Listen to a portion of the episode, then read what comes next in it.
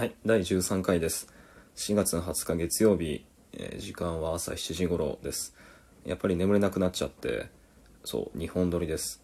で、13回目ということで、まあこれはテレビアニメーションでいうところの第1期の最終回ですね。なので、まあせっかくなので、今自分にとって最も大事な話をしようと思います。これから話すことをどうか未来の僕には何度も聞き直してもらって続きをちゃんと考えてほしい。それは気分の話です。昨年末の12月から今年の1月末にかけてまで約2ヶ月間僕は人生で最も重い鬱に悩まされました。もともとその明るい方の人間ではないのでその思春期の頃からまあ躁うつみたいな状態には悩まされていたし気分が落ち込んだ時には、まあ、それ相応にやっちゃいけないことっていうのにも一通り手を出してきた人間なんですが今回のものは強烈でした。あ体に全く力が入らずベッドから一日立てないこともあったし頭の中を巡るのは死のイメージそして脱力感不能感。毎日何も考えられず、まあ、力も入らず自分はこのままきっと消えてなくなるのだろうな。という気分だけがずっとありました。まあこのままではいよいよ自分はまずいのかもしれないと危機感を覚えて、えーちょっと自分から遠い人間の何人かに自分を診断してもらいました。みんな口を揃えて言うのはやはり自分が鬱だと。そして彼らが言うようにそして僕もかねてから知っていたように、まあ、鬱というのは、まあ、気分が再び持ち上がってくるのを待つしかないのでその、まあ、脱力したまま自分の気分つまりうつの状態が終わることを信じて、えー毎日を待つことにしました。しかしそれでもどんどんと不安が強くなっていくことを感じたので友人たちに会って話を聞いてもらうことにしました。まあ僕の仕事の関係もあって僕の周りにいる友人というのはやはり物を書いたり喋ったりしている人たちがとても多くつまりこう弁が立つ人たちが多いわけです。まあその上で心優しい友人たちに恵まれた僕は彼らのま善意のもとでただ自分の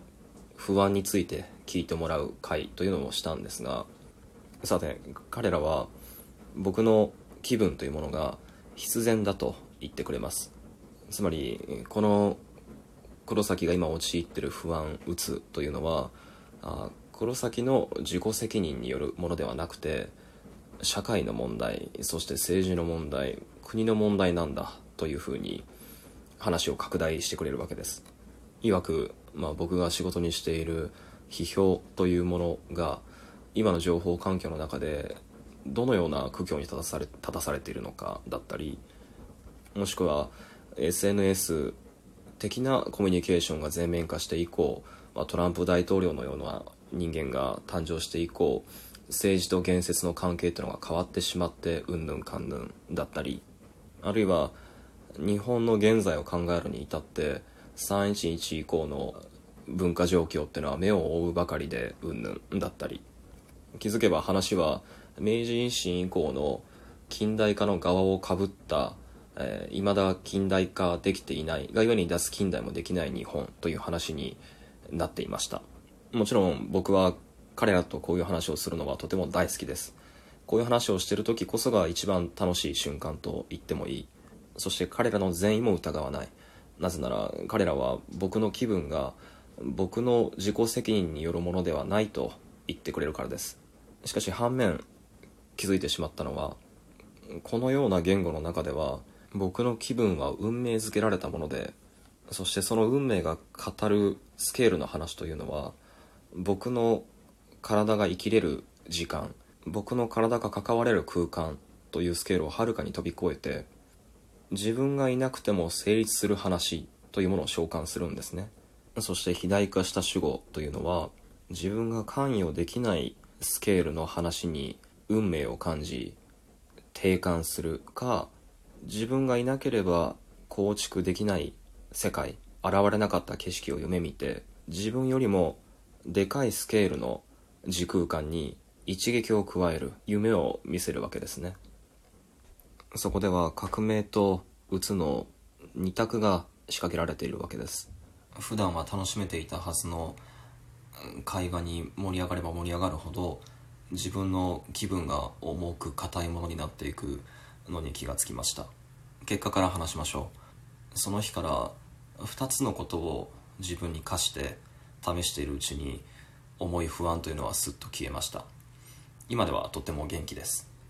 それは何か？一つ、えー、不安を言い換えないこと。二つ。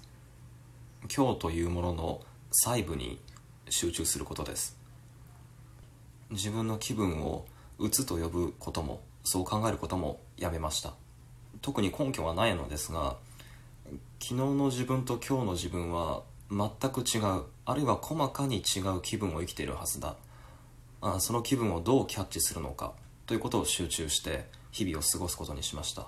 僕が試したのは、まあ、笑っちゃうような話なんですが部屋の掃除と毎日服を見たり、まあ、時々は買ったりすることそして毎日料理をすること花を買ったりすることですね。それはかつて僕が最もバカにしていた心のどこかで上昇していたいわゆる丁寧な暮らしというものに集中することでした。しかし試してみて分かったのはまあこれらの日々の暮らしの、まあ、彩りというものは自分の気分に応じて現れるものであるどころかその自分の気分に応じて現れたこれら彩りに応じて自分の気分が作られていくということです。気分の痕跡が気分を作る。それは集中してみるととても難しいことです。その細部を言葉にすることは今の僕にはまだできません。しかしこれは言えます。これらの彩りの方法を僕に教えてくれたのは同居人の女の子でした。そして僕も男性だし僕の友人関係は、まあ、ほぼ男性で構成されています。そして日々の私というものに閉じこもる人々に対してあるいは文化に対してやっぱり僕たちは批判的です。ある言葉を別の言葉に言い換えることをパラフレーズと言います。まあ正しい言い方ではないんでしょうがあるスケールを別のスケールに置き直すことを、まあ、仮にパラスケールというのなら僕がこれまで触れてきた男性的な言語や文化表現というのは自分の気分というものを今日というものに合わせて小さくパラスケールすることというのをどうやら苦手とするようです。逆に言えば自分よりも極端に大きいものや長いものに自分の気分をまあ、パラスケールして表現するということが男性的な言語や文化表現の強さそして弱さなのかもしれません。そこでは常に万能感と定感がコインの表と裏のようにコイントスされています。そこでは気分の変化は世界の変化にかけられている。世界が変わらないので自分の気分も変わらない。よって定感する。自分が変われば世界が変わる。そして世界を変えることができれば自分はいたことになる。今日までの自分を歩ませた生活の蓄積気分の蓄積という小さな時間は抹消されます。では生活の痕跡やこれまでの自分の気分の痕跡に翻弄されたりあるいはそれを楽しんで気分を作れたりするという小さなスケールの自分を想像するとどうなるか。そこでは自分はいてもいなくても世界はとっくに千変万化の変化を毎日遂げていて